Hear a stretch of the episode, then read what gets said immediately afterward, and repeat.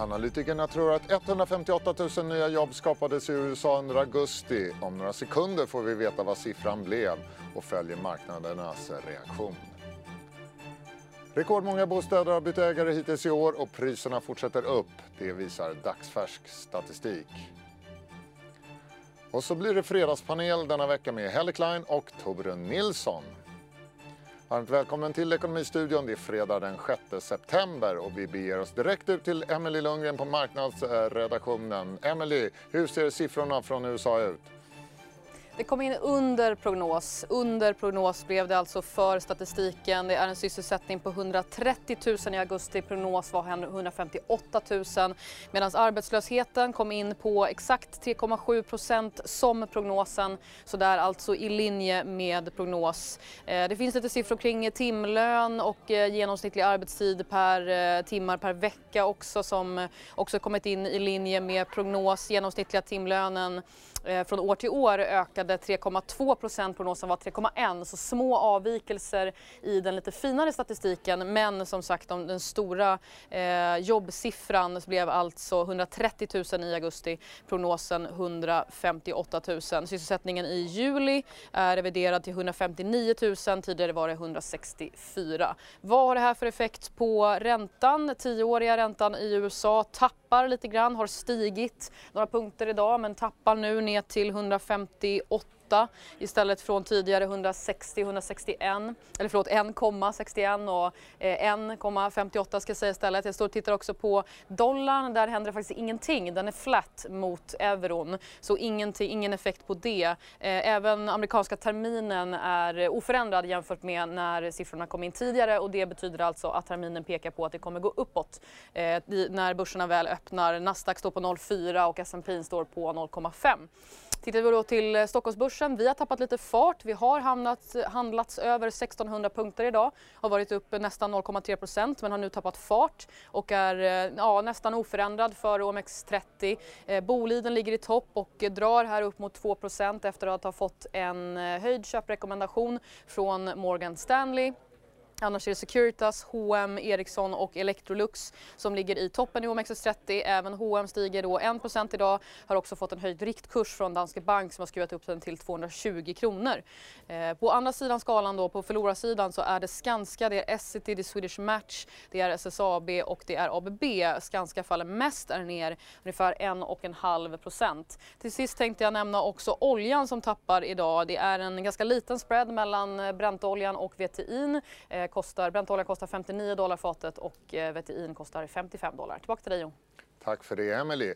Då har vi med makroexperten Lars Henriksson på Handelsbanken. Lars, vi hörde jobbsiffran här precis. 130 000 nya jobb skapades i USA under augusti och förväntan var 158 000. Hur tolkar du de här siffrorna?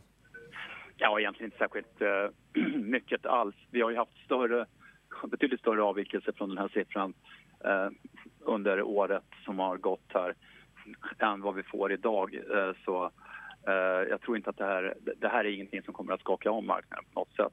Dessutom så, så är väl kan, kanske arbetsmarknadsstatistik i USA inte riktigt lika het som den har varit tidigare utan nu är det väl eh, det som har svikit lite grann på slutet har ju varit framåtblickande barometrar för framförallt eh, för industrin. Och eh, Eh, ska man titta på totalen av det som kommer in så får man ju säga att eh, det som sviker lite grann i eh, själva non-for pay, payroll-siffran, då, alltså antalet nya jobb, det eh, kompenseras väl, skulle jag säga, alla gånger av eh, lönetillväxten som är faktiskt är två tiondelar upp och dessutom en upprevidering på en tiondel på förra siffran.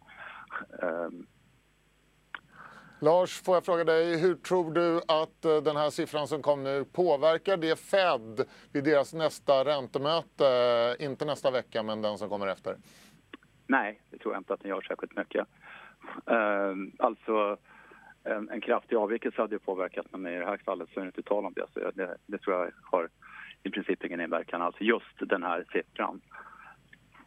Tack men så mycket. Att, men att arbetsmarknaden har varit stark under året och alltså fortsatt är väldigt stark i USA. Det är naturligtvis något som är väldigt viktigt för dem. Tack så mycket Lars Henriksson på Handelsbanken för att du hjälpte oss att tolka de här jobbsiffrorna som alltså kom precis från USA. Vi ska också gå till Frida Wallnor, vår korrespondent i USA på plats i New York. Frida, hur har diskussionen gått i USA inför dagens jobbsiffra? Ja, det har ju som vanligt handlat väldigt mycket om Fed och hur dagens jobbsiffra skulle påverka eh, beslut om, om två veckor. Eh, och det har ju ena sidan då handlat om hur svag jobbsiffra det skulle krävas för att Fed faktiskt ska sänka mer än vad alla har trott.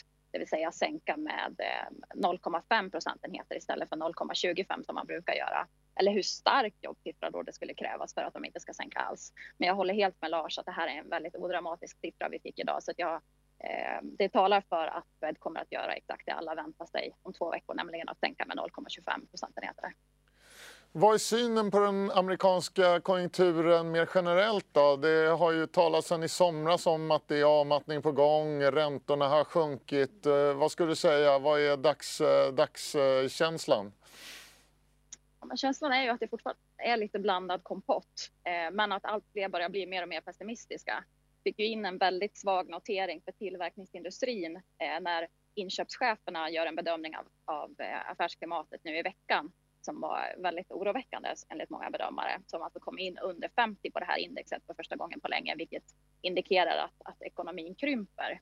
Och just tillverkningsindustrin har vi ju, har vi ju sett under en, under en längre period att det är den sektor som, som påverkas mycket av handels, handelskonflikterna. Också att de här bolagen är väldigt exponerade mot omvärlden i och med att de exporterar många av dem, vilket ju gör att de påverkas av inbromsningen globalt. Eh, men så fick vi också in eh, en, ganska svag notering för servicesektorn igår också när det gäller hur eh, inköpschefer ser på ekonomin. Så det tror jag skrämde upp ganska många här att den här inbromsningen vi har sett inom tillverkningssektorn också kommer att sprida sig till servicesektorn. När det däremot gäller konsumenten, amerikanska konsumenten, så verkar de hålla uppe ganska väl hit. Så det är ju ändå en, en stabil, eh, stabil faktor i och med att konsumtionen betyder så pass mycket för, för amerikanska ekonomin som den gör. Så, så ganska blandat, men mer och mer mot nedsidan skulle jag säga. Så det är bara vi ekonominördar som bryr oss om de här siffrorna. Vanligt folk, de håller på med annat, eller? ja, det vet jag inte. Alltså, känslan är ju inte att vi går in i någon recession om man, om man pratar med vanligt folk och så. Och som, alltså, arbetslösheten är ju fortfarande på, på nivåer nära 50 års lägsta och alltså, det, det, skapas ju extremt mycket jobb fortfarande. 165 000 i genomsnitt hittills i år inför idag. Så att, det, det, är handelskonflikten tror jag som påverkar väldigt många och den här oberäkneligheten som president Trump signalerar. Eh, många oroar sig för hur det här kommer att sluta, det tror jag. Tack så mycket för den rapporten Frida Wallnor i New York. Visst.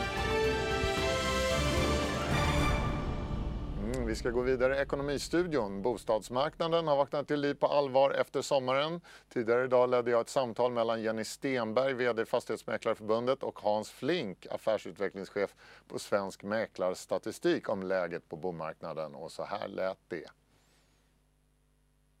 Bostadsmarknaden under sommaren har varit eh, ganska intensiv. Eh, betydligt fler bostadsaffärer har gjorts i princip hela riket än någon annan augusti. Och tittar vi på de första åtta månaderna så hade vi all time high i hela riket. Vi hade 108 000 bostadsrätter och villor som har sålt. Det är 4 mer än föregående år. Känslan på bostadsmarknaden är pigg. Jag får rapporter från våra medlemmar och övriga mäklare att det är kul att jobba igen. Det är fullt drag, jättemycket folk på visningar, eh, många som lägger bud. Eh, så de tycker att det är roligt att jobba igen och det är roligt. Eh, I Malmö däremot har jag hört lite om att man avvaktar lite med att lägga bud för att köparna har, är lite kaxiga sen tidigare. Prisnivån i riket är faktiskt lite eh, varierande för att Storstockholm och centrala Stockholm till exempel, där fattas det en hel del innan man når tillbaka till den prisnivån som nådde 2017. Till exempel i centrala Stockholm så är det ungefär 4 000 kronor mindre per kvadrat just nu mot 2017. Eh, övriga riket så skiljer lite grann, eh, men framförallt i, utanför storstäderna, i det som vi kallar för övriga riket, Linköping, Falun, Jönköping, Västerås, Örebro och så vidare. Där är priserna på eh, högsta nivå. Det innebär ju att amorteringskrav slår ju hårdare i Stockholmsområdet. Det låga ränteläget som vi har på marknaden nu tror jag innebär att konsumenterna är lite trygga i sig själva. Nu vågar de köra på för det ser inte ut som att det kommer bli någon ändring i ja, i en nära framtid. Hur vi ser på läget framöver så ser det väldigt positivt ut. Vi ser ut att ha en väldigt bra höst för mäklarna. Eh, däremot så på längre sikt så behövs det bredare uppgörelser både från politiskt håll och privata hållet. För vi har, vi har inte fått några besked. Eh, vi ser också att inlåsningseffekterna spelar stor roll. Eh, och det är då till exempel att unga kommer inte in på bostadsmarknaden, måste få hjälp av föräldrar och där vill vi ha klara och tydliga besked. Jenny Stenberg, VD Fastighetsmäklareförbundet och Hans Flink, affärsutvecklingschef på Svensk Mäklarstatistik, hörde vi där. Då byter vi ämne. Vi ska bege oss till Afrika. Utrikeshandelsminister Ann Linde befinner sig på konferensen World Economic Forum i Kapstaden. Och jag pratade med henne tidigare och frågade om man börjar se effekterna av det gigantiska frihandelsavtal som slöts i Afrika förra året. Man har inte börjat se riktigt konkreta effekter men det är en av de saker som diskuteras väldigt mycket här på eh, World Economic Forum-konferensen i Kapstaden. Eh, man önskar ju komma till någonting som skulle likna EUs inre marknad för att få bort alla de otroligt eh, kostsamma gränspassager som allt gods och alla varor och tjänster och för den delen personer eh, behöver gå över. Så att man tror ju att det här skulle vara någonting oerhört positivt för hela den afrikanska kontinenten. När skulle det här kunna få effekt? Ordentlig effekt? Ja, Eh, alltså det är ju så att nu, nu är det ju så att eh, det är oerhört många människor, äh, länder som har eh, skrivit på. Och det betyder att nu måste man ju börja se till att eh, eh, genomföra det hela. Jag tror det är för tidigt att säga exakt när man kommer att se eh, några, några effekter. Till exempel idag när vi hade en panel så sa Siemens att ett av de problem som de eh, ser det är att tullavgifterna är ju viktiga inkomstkällor för länderna. Så att ta bort tullavgifterna i, i enlighet med hur man har i avtalet, det kommer att sitta ganska hårt inne bland de eh, afrikanska regeringarna enligt eh, den bedömning som de gjorde en hel del kvar att göra där. Alltså. Sen har jag förstått att e-handel är ett stort samtalsämne på den här eh, konferensen också. Vad sägs om det? Ja, det är oerhört stort. Det är nämligen så att det finns ett väldigt starkt behov av att man får moderna internationella regler när det gäller e-handel. För det har gått så väldigt fort när det gäller den globala digitala ekonomin. Och eh, det har vi inte lyckats med i eh, eh, Eh, hela WTO. Därför så har ett stort antal länder, närmare 80 stycken, startat en, eh, eh, det som kallas för plurilaterala förhandlingar, alltså där många länder men inte alla. Problemet är att de afrikanska länderna inte är med där. Det är bara fyra länder av de 80 från eh, Afrika. Och de menar ju att eftersom det bara är 24 procent av eh, Afrikas befolkning som är digitaliserad så riskerar de att gå in i förhandlingar där de inte riktigt vet vad de skriver på. Vi menar ju att eftersom det redan är så många att de här förhandlingarna kommer att bli WTO eh, regler och både Kina och USA är med då behöver de afrikanska länderna gå med så att inte eh, tåget går för dem. Vi har haft oerhört många diskussioner om detta med eh, ministrar och företag och, och allting. Och tyvärr är det så att Sydafrika eh, är en av dem som har varit starkast motståndare till att afrikanska länder ska vara med på grund av risken för att, som de menar, bli lurade av andra länder. En mycket, mycket stor fråga. Sverige ligger ju långt fram på det här området. Kan vi göra någonting för att bidra till utvecklingen? Ja, det kan vi definitivt.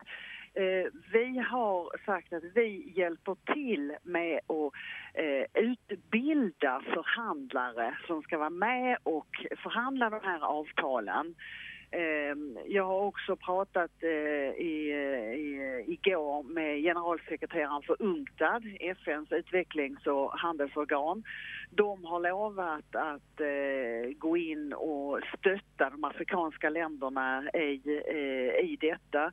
Så att både Sverige och FN-organ kan, kan mycket konkret hjälpa till för att de, eh, de ska kunna vara med för de afrikanska länderna. För det är ju på det sättet att de här förhandlingarna är så viktigt. Det handlar om hur skriver man, hur, hur ska kontrakt eh, på, med, med e-handel gå med? Hur ska man ha säkerhet? Hur ska man ha de fria dataflödena? Alla sådana saker som är oreglerat idag. Och om inte de afrikanska länderna är med så kommer de att tvingas följa de reglerna som vi andra gör upp oavsett. Annars är ju handeln mellan Sverige och Afrika ganska blygsam idag. Kan du göra någonting för att den ska öka och kanske framförallt för att göra Afrika till en större exportmarknad för Sverige? Ja, vi har eh, precis bara för ett par veckor sedan gett ett nytt uppdrag till eh, Kommerskollegium som eh, kallas för, eh, det finns redan Open Trade Gate Sweden, men vad de nu har fått ett nytt uppdrag det är att försöka hitta hitta företag som kan exportera till Sverige. Alltså produkter som är intressanta att exportera för Sverige och matcha företag från de afrikanska och utvecklingsländerna med svenska företag och se till att det blir affärer. Eh, de har fått nu ett först, i första omgång en och en halv miljon och vi räknar med över sju miljoner nästa eh, nästa år för att göra en sån här matchning mellan företag. Ann Linde, utrikeshandelsminister, hörde vi där. Vi bryter emellan med en liten marknadsuppdatering. Alldeles nyss kom jobbsiffran från USA, den som gäller augusti. 130 000 nya jobb skapades under månaden och det var något mindre än förväntade 158 000. Det blev marginella marknadsreaktioner på den siffran. Dollarn ligger i princip still mot euron. Terminen på New York-börsen pekar uppåt. Det gjorde den även innan siffran kom, plus 0,5 procent med knappt en timme av 45 minuter kvar till öppning. Och det är upp även i Stockholm, plus 0,2% står OMX30-index i. Nu går vi vidare till veckans höjdpunkt.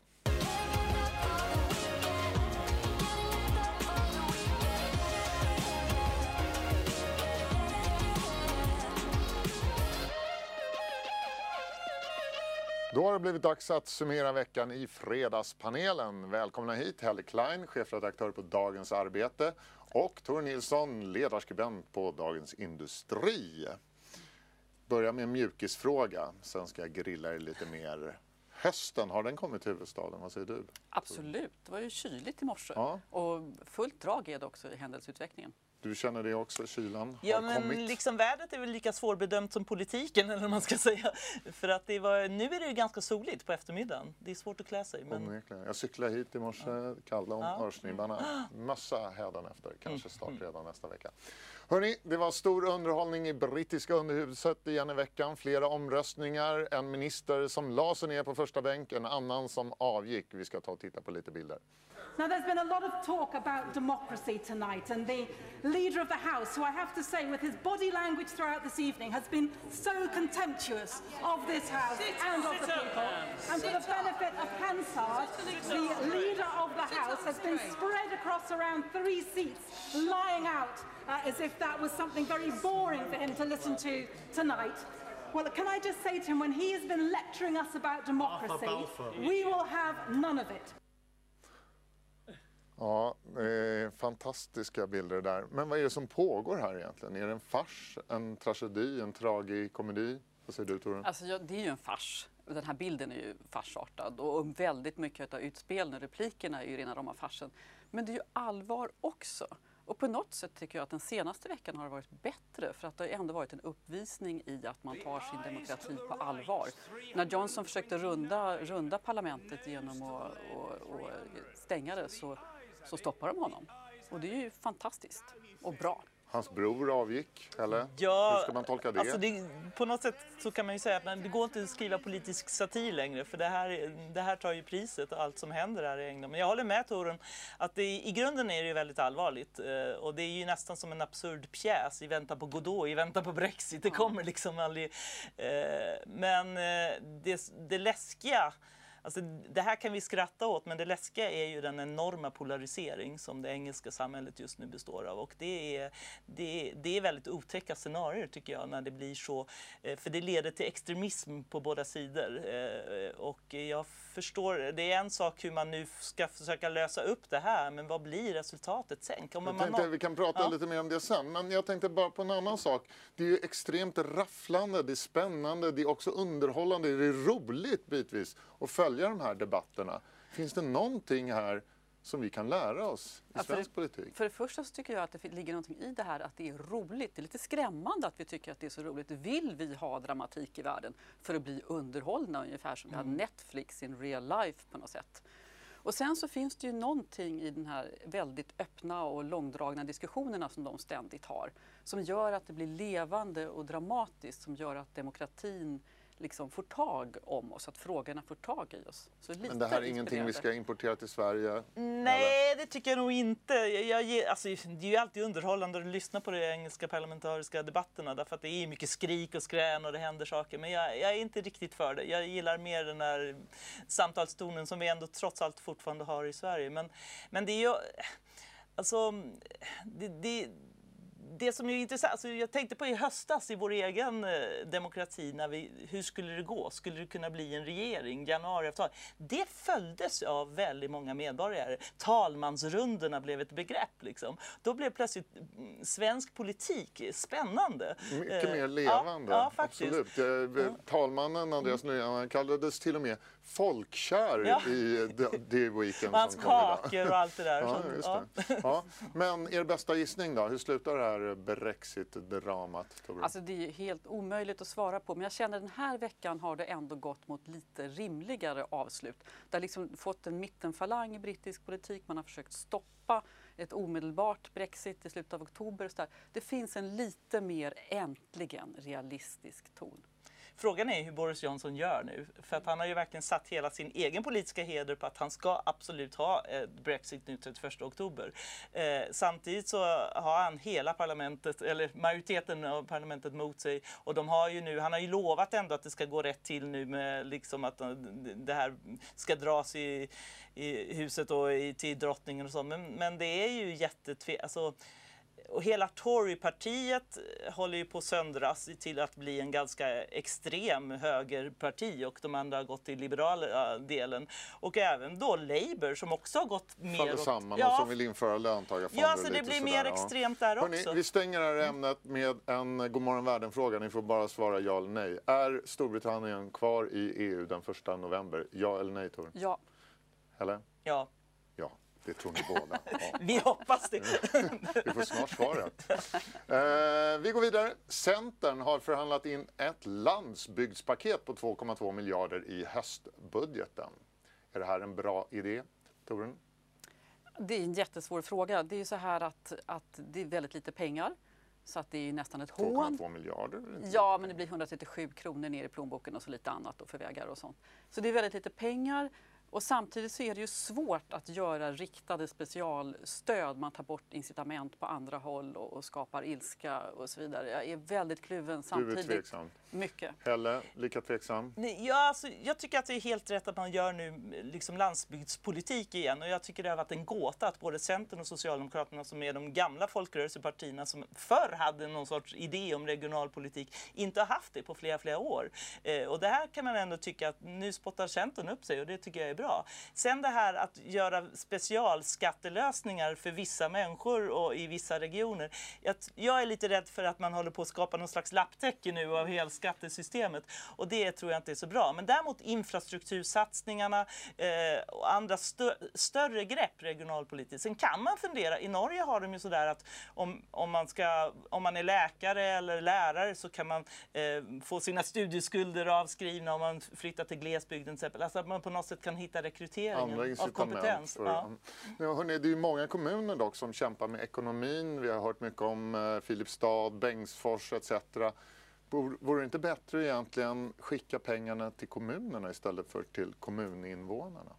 Man gör ju det delvis nu i den här skatteutjämnings... Man ändrar skatteutjämningssystemet ju, där man vill försöka se till att det blir en rättvisare fördelning. Och där tror jag också att staten... Det verkar måste... ju inte räcka då på alla Nej, och staten måste nog hjälpa till mer. Eh, för att eh, det är jättefarligt. Det talas ju också om skattehöjningar på många ställen. Ja. På ställen där man redan betalar kanske 35-36 kronor i skatt. Absolut, och vi, min tidning, vi är ute mycket i bruksorterna med industrin. Vi ser ju hur liksom staten nedmonteras. Det finns ju snart inte ens arbetsförmedling någonstans och, och så här. Och det tror jag är väldigt, väldigt farligt. Ska jag som då är mer inne på det ekonomiska, jag tycker att det är problem med incitamenten. Man har ju redan rätt mycket utjämning mellan kommuner och nu förstår jag att det finns en, stort, en stor kostnadsökning kommande med flyktingmottagandet som många små kommuner ville ha. Och man måste nog göra någonting åt det men det är väldigt viktigt att man inte låter det gå ut för mycket över drivkrafter. Nästa ämne. Regeringen filar på ett nytt förslag till bankskatt. Tidigare försök att införa en sån har misslyckats. Vi börjar med dig Helle den här gången. Är det en bra idé med bankskatt? Ja, jag tycker att det är utmärkt. Vad bra, då kan ju du få berätta också hur den ska utformas. Nej, det tänkte jag inte göra. Nej, och det är väl möjligen där som är problemet. Jag tycker att det är helt rätt att bankerna är med och, och, de har fått mycket stöd av oss skattebetalare genom tiden och jag tycker att de kan vara med och betala tillbaka nu till bärande saker som samhället behöver. Detta är ju inga nya förslag. Även Anders Borg på sin tid höll ju på att diskutera bankskatt. Men de har ju begravts alla de tidigare. Ja, och det är väl möjligen därför att det kan vara svårt att utforma det här på ett smart sätt. Och till syvende och sist är ju risken att det är vi bankkunder som får betala det här. Att det inte är bankerna eh, själva. Men, ja. Helle gläds åt tanken på en bankskatt. Gör du det också Ture? Nej, jag tycker det är helt fel. Varför det? för att i den mån bankerna har tjänat för mycket pengar så beror det på att de fyra storbankerna har ett oligopol. Mm. Det fick de på grund utav bankkrisen i början av 90-talet. Och sen har man hållit dem hårt om ryggen för man är rädd för bankkris. Det problemet löser man inte med en skatt, det löser man med högre soliditet i bankerna. Och jag tycker allt det här med avgifter och Bryssel, inför en rejäl hög soliditet i bankerna. Beskatta dem inte, för då blir konkurrensen sämre och det blir svårare att utmana deras oligopol. Och då får vi betala mer för våra banktjänster, beskatta någonting annat. Helle, du som ändå är för en bankskatt, tycker du inte det är ett problem det här med att man har differentierade skatter för olika sektorer i näringslivet? Det är jag inte säker på. Det blir ännu mer lapptäcke ja, av skattesystemet. Ja, fast banksektorn är ju också momsbefriad och sådär. Jag tycker nog att de som alla andra företag ska vara med och betala in mer eh, till samhället. Men däremot, jag håller med Toren, alltså det finns ett problem med oligopol eh, och det, att vi har så dålig konkurrens i bankväsendet. Eh, så det, det är ett dilemma. Jag är inte säker på att det här försvåras. Alltså, jag, tycker bankskatt, jag tycker att det är ett rimligt sätt att kunna finansiera nu försvars, ökade försvarskostnader. Eh, eh, men sen hur man ska lösa upp och få bättre konkurrens, det är nästan en annan fråga. Helle Klein från Dagens Arbete och Tore Nilsson från Dagens Industri. Jag är inte helt förvånad över att ni har helt olika syn på det här med bankskatt. Tack för att ni kom hit. Mm, det tar oss fram till sista raden och vi ska ta oss an svenska statens finanser. Statens betalningar resulterade i ett överskott på 30,1 miljarder kronor i augusti. Det var 5 miljarder mer än prognosen. Huvudförklaringen är högre skatteinkomster än väntat. Dagens siffra 5 miljarder. Med det säger vi tack för idag. Ekonomistudion är tillbaka på måndag klockan 14.30. Trevlig helg.